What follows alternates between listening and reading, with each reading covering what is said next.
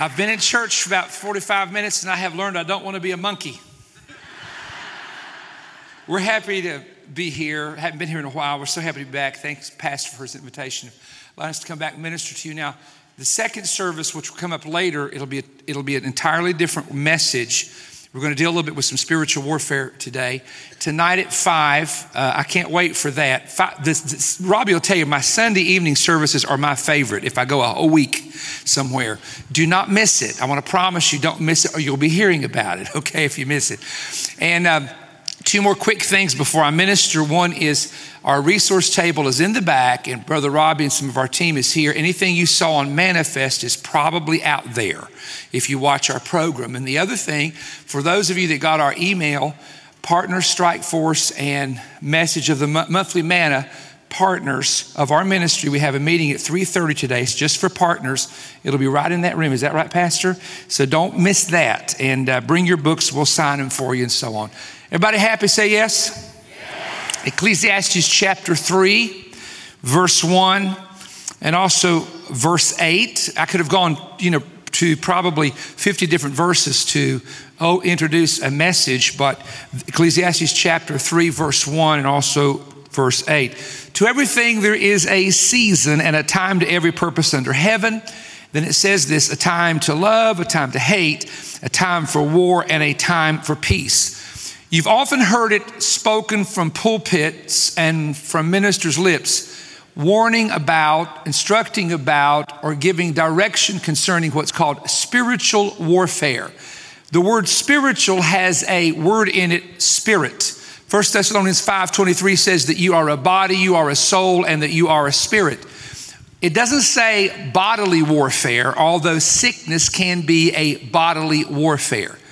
It doesn't say soulish warfare, although we know that there is battles in the mind, the soulish part.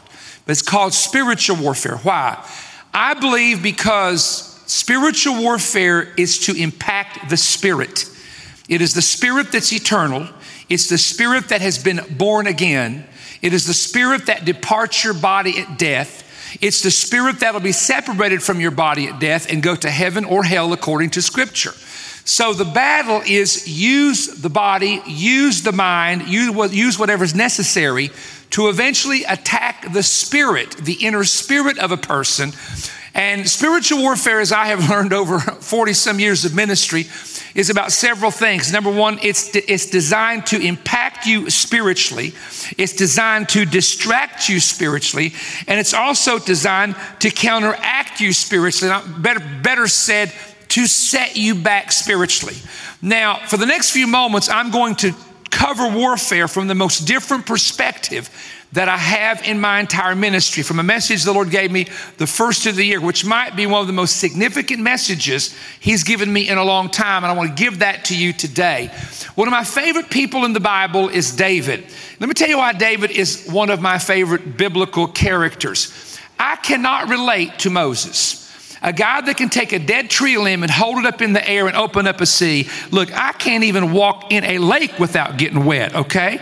So you can't even, I can't even, you know, get, get near a lake and, and, and, you know, walking on water. Are you kidding me? Jesus did that. I cannot relate to Moses who can hold up a rod and plagues are created. I cannot relate, honestly, to a man by the name of Elijah who can throw, uh, uh, you know, just look, look at water and make an iron head float, an axe head float, or can, you know, Elisha who can call she bears out of the woods to attack his enemies. And I can go through the entirety of the Bible and tell you there's just people that, yes, I read their story, but I cannot relate. Now, I can relate to David because David is the, it, come on, let me say it this way David is your homie. Come on, you read David's life, David just says, well, that's, that's, that's, that's exactly like me. And he, he's over there one minute doing the work of God, next minute he's having to repent. Come on, I'm not talking to angels this morning. I'm talking to some saints in Grandville, Michigan that understand what I'm saying. And then he's crying out for the hunger of God. God, I'm, I'm, I'm hungry, but I want more. And God, I'm thirsty, but I want more. And, and he's dealing with these enemies and he, he can't do it. And he's got to depend on God and seek the Lord when people have turned against him. And then people who were his friends turned against him. Come on, am I relating to anybody already in this house? That's why I like David. David reminds me of me, he reminds me of you. Now, in David's life, I, I saw something one day that I want to share with you. There were four, the Bible tells us, four enemies that he fought. He fought a bear, and then he graduated to fight a lion, and then he began to fight giants, and then he fought the Philistines. Now, I want to go through this very quickly and share you what I see in those four enemies. What is a bear? A bear is something that you can see coming. A bear is something that you are in the woods and you turn and there it is. Bears are problems that you know you're going to have to face and you see them coming and everybody has them. But then there's the lion. The lion is interesting because the lion, you can hear the roar, but you don't know where it's coming from. I've been to Africa and they tell me that a, a lion's roar can be heard from miles. And yet the, the lion is miles away and you don't even see it. So those are problems that you hear about, but you haven't faced yet. You hear it's coming, but you haven't dealt with it yet. So there's the problems you see coming and the problems you hear that are coming. Then there's the third level, which are the which I, I said. Uh, a moment ago, giants, but let's talk about David's real problem because he dealt with one giant, which was Goliath. King Saul. King Saul was his father in law. King Saul was blood related to him through marriage, not through bloodline, but through marriage. He married Saul's daughter. And yet his father in law chased him through the wilderness 21 times and attempting to slay him or kill him. What is that? Those are problems with your in laws. Now I'm on somebody's territory right here. How many of you know, how many of you know that Jesus said a person's enemies will be those in their own home? He even said mothers will rise up against daughters and fathers will rise up against son, and there'd be division or sword among family because of him. Jesus does not cause division, but the, the, depending on the level of faith you have in him and the walk that you have with him, it bothers some relatives of yours. I have found out that the reason some people don't like you is you convict them when you walk in the door.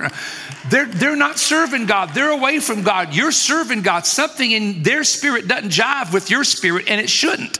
So, in other words, those are family issues. So, we've got problems we see coming, problems we hear that are coming that we don't see. Then we've got the issues that we deal with as it relates to family.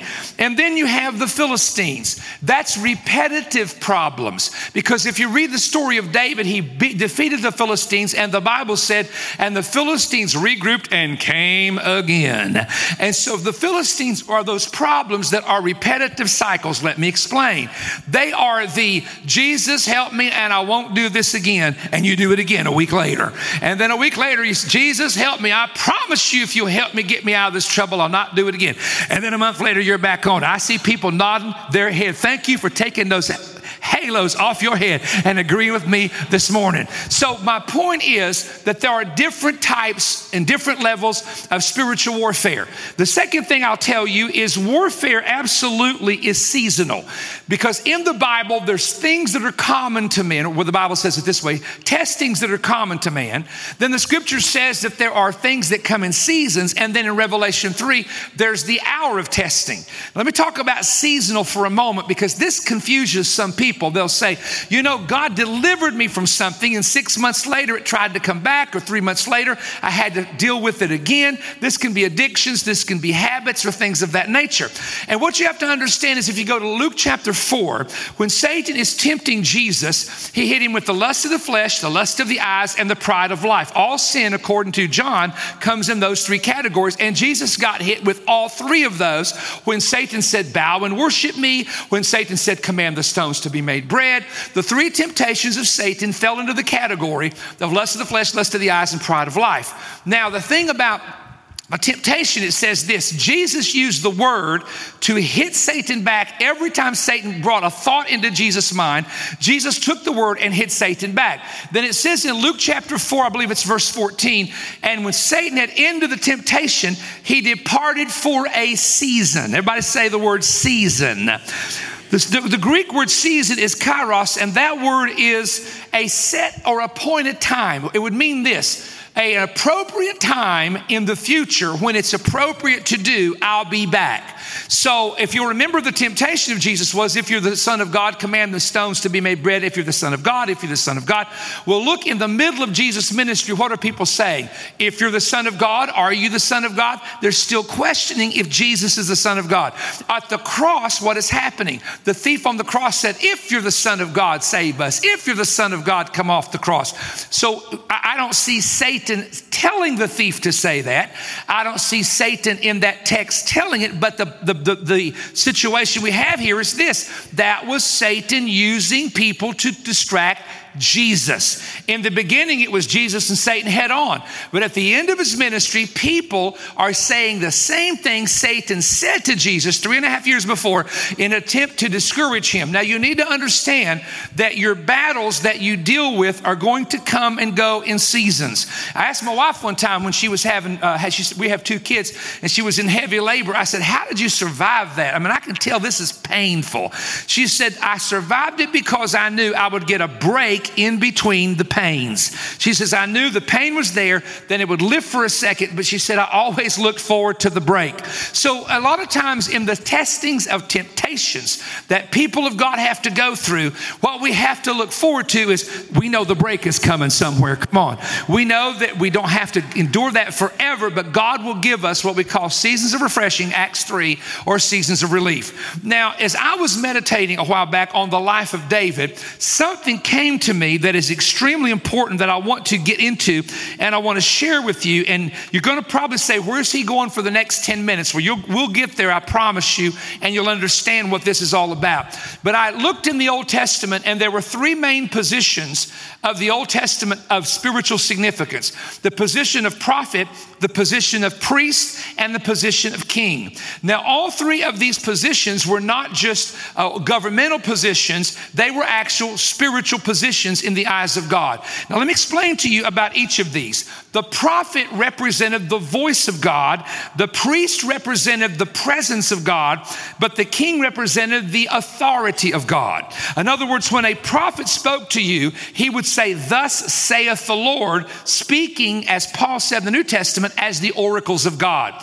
Then, when we talk about a priest, a priest's job was to bring you into the presence of the Lord through your offerings and through your sacrifices from the outer court, uh, burning the incense, offering the offering. It was about the presence of God as it related to a priest. But the king represented the authority of God. A king could go to battle, a king could war, a king could go and seize with his authority and take back what the enemy had attempted to take from him. A king could sign a decree and cause peace with nations. He could sign a decree for trade, and immediately trade would begin. He could hire and fire people just by his decree just by taking the signet ring and stamping it with wax on a document, the king had ultimate authority in the kingdom of Israel. And uh, what I want to, the reason I'm sharing that with you is that normally you could not serve in two positions. This is really important you hear this. You could only be a prophet or a priest or a king. One man served in two, Melchizedek.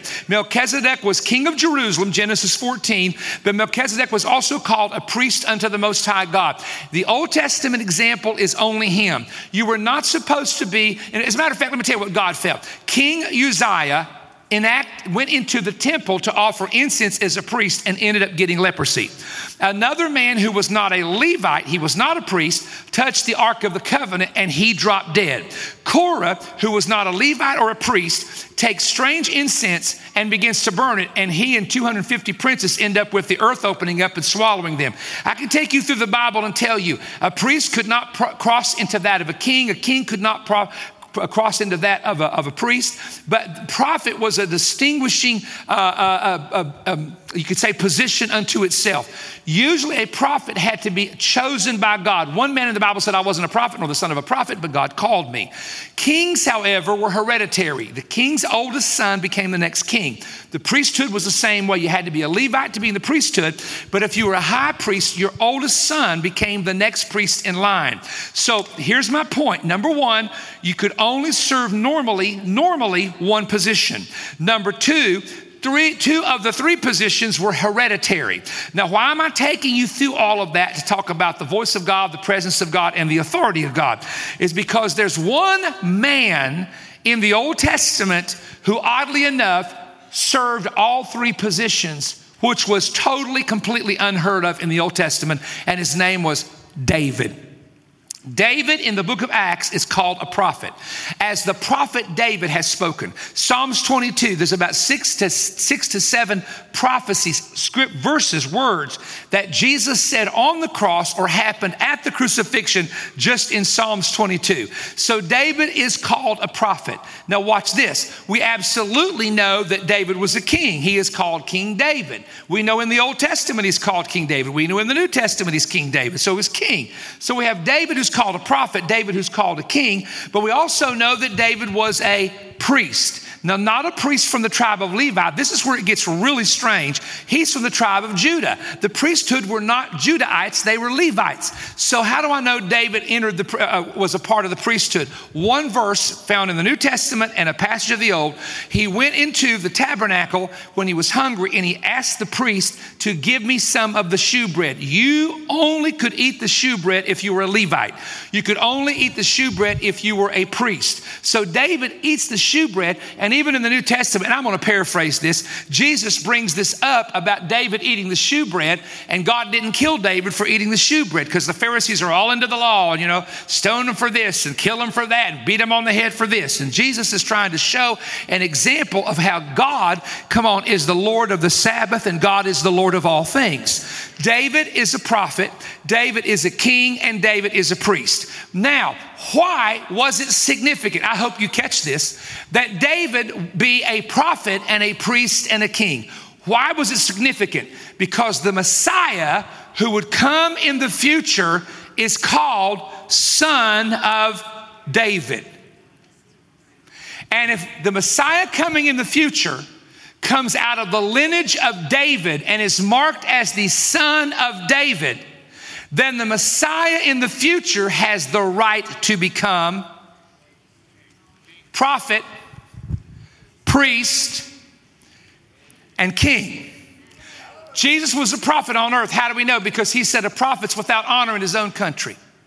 Jesus is presently the high priest of heaven, ever interceding to make, uh, or ever living to make intercession for you and I, according to Paul in the book of Hebrews. So, right now, Jesus is in the position of priest. However, Jesus is a priest after the order of who? Melchizedek. Melchizedek was a priest and a king. So Jesus is presently high priest in heaven, but Jesus will become in Revelation 19, and I think it's sooner than later, King of Kings and Lord of Lords when he returns to this planet to rule on this earth for a thousand years. It was important that the Messiah be the picture of David, not in his imperfections, but in David's desire, in David's walk, in David's thirst, in David's hunger. And the prophecies of the Messiah are found, uh, among other places, in the book of Psalms. So, son of David, have mercy upon me. Son of David is a term in the New Testament, it's a messianic term, it's related to Jesus and who he was. Now you say, okay, that's fine. David's fine. That's cool. Jesus, that's fine. What about me? Here's what I've come by to tell you. Normally, normally, you should only be able to have one position. However, you can be prophet, you can be priest, you can be king. And I'm not going to tell you something without proving it from the Bible. In the Bible, in the New Testament, Paul talks about the gifts of the Spirit, the vocal gifts, and he says something, trust me, some people take this way out on the fringe. He said, I wish that all would prophesy. Now, let me make a statement. Just because you can give someone an accurate word from the Lord and you had a prayer meeting and gave them a word of knowledge and it came to pass does not make you a prophet or a prophetess. Because the people who have to call themselves prophets, and look, I'm a Pentecostal boy, four generations. The people who have to call themselves prophet and prophetesses are usually the flake. They got more flakes than cornflakes. You understand? They're more flaky than a box of cornflakes. And I'm telling you, they want to prophesy over everybody, give everybody a word. And somebody came to me and said, Brother Stone, do you have a word for me? I said, Yes, do the last word God gave you. Someone else come and said, Brother Stone, do you have a prophetic word for me? I said, Yeah, you ready for it? She said, Yes, I'm ready. They got the pen. I said, Go read the Bible. It's got everything in there that you need to know how to live right, how to do right, how to pray, how to get answers, how to get filled with the Holy Ghost. Read your Bible. But my point is simply this prophesying in the New Testament does not necessarily mean looking at people and telling them the future and who they're going to marry, where they're going to go. What prophesying is edification exhortation, and comfort. And the Bible teaches everybody in the body of Christ can exhort, everybody in the body of Christ can bring comfort, everybody in the body of Christ can encourage. So when someone's gone through a bad day and you just go and bring them a scripture and they said, That's exactly what I needed, you did what Paul said in the New Testament. When someone has lost their family member and you tell them your, your story of how you got through grief and sorrow and you've just lifted them up, you're doing what Paul talks about. That's what Paul is talking about in the New Testament in the vocal gifts where all can prophesy. All right? Is everybody still here? Shout yes. So that's the prophetic position that every believer can have. Someone said, okay, you said that we could have all three. What's the next one? Here's the next one. We are priests unto God. How do we know we're priests unto God? Well, read the book of Revelation, chapter 5. He has made us kings and priests unto God. Kings and priests. How are we priests unto God? Well, I'm going to tell you how we're priests unto God. The priests of the Old Testament were responsible for taking the animal sacrifices and presenting them to God on the altar, shedding the blood on the altar, and there was five offerings. There was forgiveness, there was trespass offerings, offerings for sin, trespass. There was offerings of fellowship, etc. There was different kinds of offerings. Now, aren't you glad? Somebody better shout with me right here. Aren't you glad that we don't have to bring animals into the church?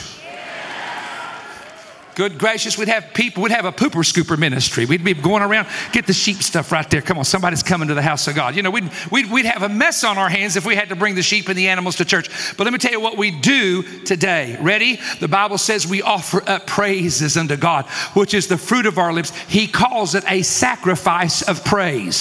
Then the Bible tells us that when we give in our tithe and we give in our offerings, that is our sacrifices. No bulls, no rams, no lambs, no turtle doves, no pigeons, but as priests priest unto God, what we do, we did. You, you've done two things today as a priest unto the Most High God. You've offered a sacrifice of praise, which Bible says is the fruit of your lips, and you've offered up tithe and offering, which is your giving. We don't bring the animals today, we bring the finances, which is the blessings that God has given us to present it to the house of God and the kingdom of God. Therefore, that is how you are a priest unto the Most High God through your sacrifices and through your words. Now, the third level is kings. We are kings and priests unto God. How do we know we're kings? Because the Bible said we will rule and reign with him as he is king for 1,000 years.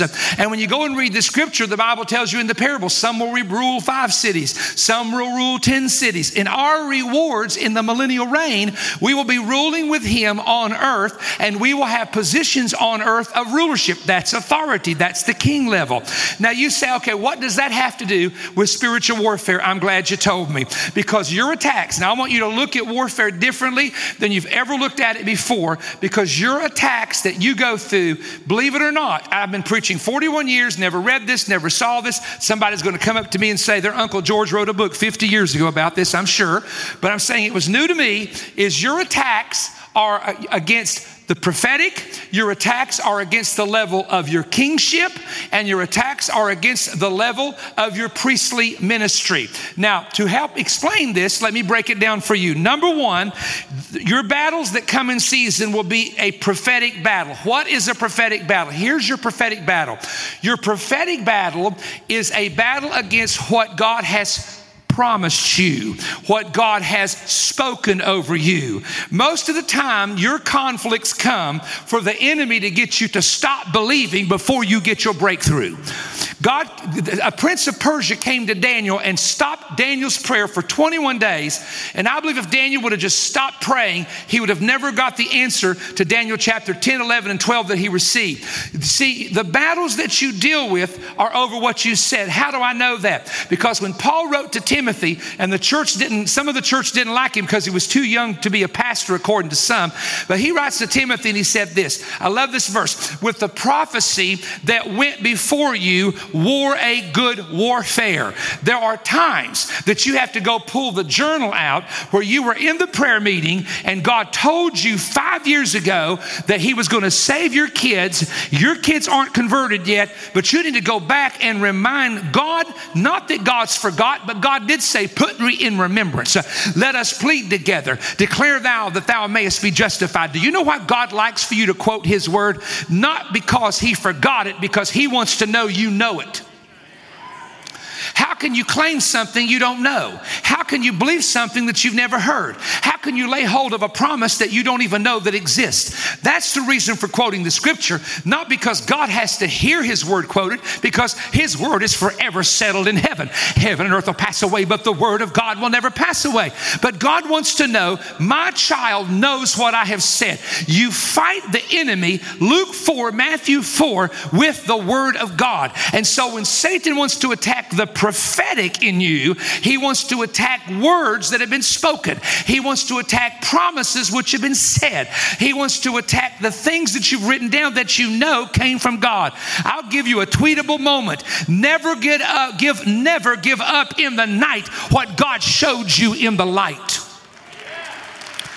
Never give up in the night in the hard time, in the dark time, what God showed you when the times of inspiration and power was there. Number two, what is the what is the battle over your priestly battle? What's your priestly battle? Ready? Your priestly battle is very simple. Oh, I'm going to go somewhere here now. It's over your worship and your giving. Because it's real funny how some people feel like it's okay to go to the Alabama Michigan game, national championship game, example only, and and fuck, because we got Ohio State fans here, I'm sure uh, as well. But we go to a game and it's okay to just go crazy at the game. It's normal. Hey, it's fun. I've been to these games. I've been to Chap- Alabama uh, chapel services and prayed for players and everything else. I like it. I, I have a blast. But why do we think it's okay to do that? But the same people who are saved will go to the house of God and think that you. Pardon me if you're Indian, but I'm. I got my my wife's got Cherokee. But let me say this: we we want to go to a game and yell like the Cherokee Indians and go to church and sit like a totem pole. The only, sorry, that's the only analogy I could come up with at this moment under this inspiration I'm under. Blame it on the anointing. I want to tell you something that the battle that you're going to go through is well, why do I have to do like that? Why are they raising their hands? Why are they clapping their hands? Why can't we just sit here? Why do we have to praise God out loud? Well, here's reason number one because the Bible said, clap your hands, all you people, shout unto God by the voice of a trumpet. Here's reason number two I would therefore that men pray everywhere, lifting up holy hands without wrath and doubting. Here's reason number three out of the abundance of the heart, the mouth speaketh. Can I tell you if I've got praise in my heart, it'll come out of my mouth? Can I tell you if I have to struggle with it, it's not really in my heart? If I've got to pull it out of you, it's not really in your heart? Oh my. But the enemy will try to tell you that you don't need to worship. It'll be a battle. You don't need to act that way. You don't need to worship. First of all, it's not an act. Secondly, the reason I worship is because he says they that worship the Father must worship him in spirit and in truth. And if God has four angels 24 hours a day, seven days a week, 365.25 days a year who cry, Holy, holy, holy, holy is the Lord God Almighty. If He likes praise that much, then how much more does He not want to see those who are made in His image and made in His likeness lift, lift His name up and worship Him when we're in the house of God? So when the enemy tells you to be quiet and shut up, you need to say, no, no, no, no. You're trying to, you're trying to affect me in my level. Oh, preach Perry, I think I will. In my you're trying to affect me in my priestly level of approaching God, and I'll not have it. And the second thing is in giving. Have you ever, did you ever, how many of you, let me ask you a question. How many of you uh, remember when you were not saved and really, really not saved? Where's the really, really, I remember when I really, really wasn't saved crowd? Raise your hand. Keep your hand up. How many of you partied? Raise your hand if you partied. Okay, I, I see some of you still partying. Come on, but let me ask you this. Let me ask you this. Uh, how many of you know that on a weekend? I asked some guys one time. I said, "What'd you spend on a weekend for your your parties?" The average, the average in the South was two hundred dollars. These guys are making three and four hundred dollars a week and spending two hundred dollars bars, strip clubs, alcohol. One guy told me his name was Bones. Now, now, now, just get the picture. Bones. He was a Harley biker with tattoos all over him. Bones. So you know what he did, okay? Bones would spend. Robert, do you remember how much it was? 1500 to 3000 a weekend just on drugs. Thank God Bones got saved. I wouldn't want to meet Bones on a Harley on a dead end street in Michigan. You understand? Uh, that's the kind of guy he was. Now, isn't it funny how that you didn't mind laying down the money at the bar? Didn't bother you. You look forward to it. Strip club, whatever it was. But when you go to church and pull out that same amount of money you used to spend, why does it suddenly become hard to give? You went, oh, I'm to preach to you anyway. I, I, got the pulpit and the mic, so while I'm up here, you're to hear it, okay? Now, I want, I want you to think about this for just a moment. Think about for a moment that when you were in sin, you never struggled when you got, you, you, got these girls you're trying to impress, you never struggled with, with laying anything out for them. Hey, I've got your drink, baby. You want another one? You didn't mind. But then, isn't it funny? Now you look at that 20 and you hear, you might need that, you might need that, you might need that. You didn't think about that at the bar. I'm preaching better than you're listening, but I'm going to keep preaching anyhow, okay? Now, isn't it the truth? So I'm going to give you the word that God gave me, and this, you'll never forget this if you receive this. Whew. I asked people several years ago, I used to do this in my meetings. I'd say, What did you spend when you were in sin? 200 bucks. What did you spend? 300. What did you spend? 400. What did you spend? Five. A week? Oh, yeah, a week. And then everybody in the church would, I said, Okay, what was your average? And it averaged out in the average church $150 a weekend. That's what it averaged. And I said, Now here's what the Lord wants me to tell you.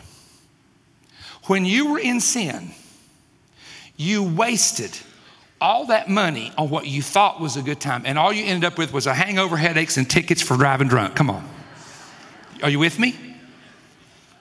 And when you got saved, all God did was ask you to transfer a little bit of what you wasted into his kingdom where it can be an eternal reward. How can you fuss about that?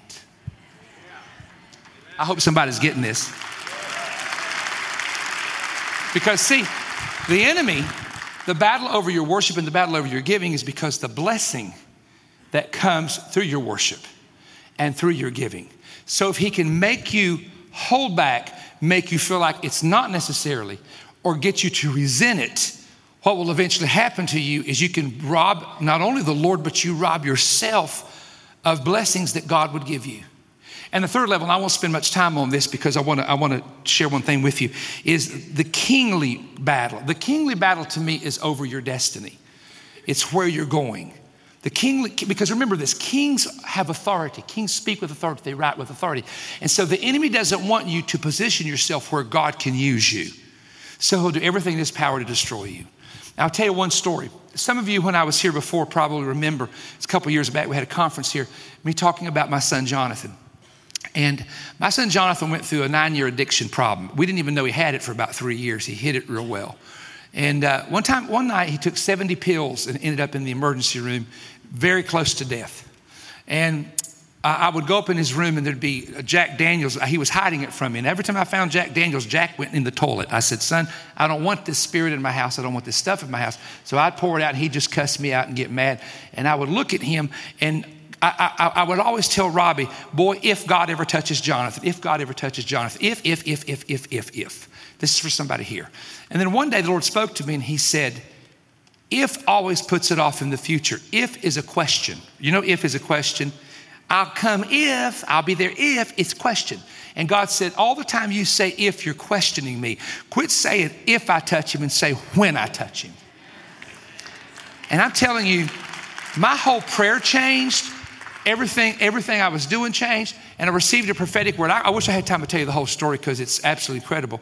But after this battle of my wife laying awake at night, wondering if he's going to die, knocking on his door, he would be so out of it. We'd knock on the door and almost have to break the door down, thinking maybe he'd had a heart attack in the middle of the night. Ended up in an emergency room. All this is going on. But I remember this. I remember someone came up to me. It, it, was just a real simple word. Brother Perry, I want to tell you what the Lord told me. The Lord said to tell you that your boy's going to go to bed one night one way, wake up Next morning, totally different. It's going to happen overnight. I looked at him and I think to myself, I've been, I've been praying for that for nine, for nine years. but you know what I said? I said, I received that. And I hid it in my heart. Did it happen the next day? Nope. Did it happen the next month? No. But my boy, one, one morning, got up. He'd been up all night. And he walks down with his, his uh, well, anyway, he was dressed weird. He walks down. I'm trying to find the right word to describe, but I can't find it. But he comes down, he'd been up all night, here's hair's shovel. He said, Dad, I want to ask you a question. I said, Yes, son. He said, Dad, I've made some mistakes the past couple years. This is not where you as a parent go, That's right, that's what I've been telling you. Don't do that. You say, Really? Really? You think so? Really? And he said, uh, You know, I'm working down at the restaurant, but I don't want to do that the rest of my life. He said, you all sent me to school for computers. And he looks at me and he says this, I promise. Do you have a job for me in the ministry? Now, I didn't act surprised. I was literally doing flip flops, cartwheels, because he used to F me off and tell me he wouldn't be a preacher, wouldn't work in the ministry. And how much, I had to send him to jail one night. He told me he'd never, he hated me, would never talk to me again. I said, Tell me that when you need gas money next week. But God spoke to me and He said, Talk to the king in him and not the fool in him. So I'd see him and said, How's the man of God doing? You call me a man of God. You know, I don't call. I said, No, you're a man of God. I said, I'm not talking to the fool in you, I'm talking to the king in you. And I kept telling him, There's a king in thee. And there's a king in you. I said, when you when you act like this, I don't see Jonathan the fool, I see Jonathan the king. And I, I, would not let him get me mad anymore. I wouldn't let him provoke me anymore. I wouldn't let him get me in an argument anymore. But every time he'd want to argue, I said, I'm going to talk to that king in you. I don't know what happened, but I'm going to tell you today, today, he's married. I'm getting ready to have my first grandbaby in October. Oh, yeah. Listen, listen. And Robbie will tell you, he works in the ministry. He's a total genius. He does all the social media. We're building a lodge. He's got a brand new studio he's ordering, and he is 180. Right, Robbie? 180. And I'm not telling you it's anything we did, except understand Satan wanted to kill the king in him. And it, you, know, you understand how I'm saying this, right? But the foolish part, even the Bible talks about the foolishness of a child, but the foolish part of him was rising up. But God said, No, there's a king. This morning, I want to say this, and this is my altar call. For some of you here, there's a king in you. There's a queen in you. I'm, I'm serious when I tell you this. And Satan has tried to wreck your destiny. He's tried to ruin you. He's tried to destroy you. He's tried to get you involved with things that'll take you out prematurely. And I want you to bow your head with me right now, all over this building. And please be as honest with me as you can. This message was, I believe, for everyone to some extent. But who in this building knows that there's a bondage, there's a situation, there's hidden sin, or there's sin, or there's just things you're involved with, or maybe you used to know the Lord and you've been drifting away from Him? And you know a battle took you away, something happened that pulled you away.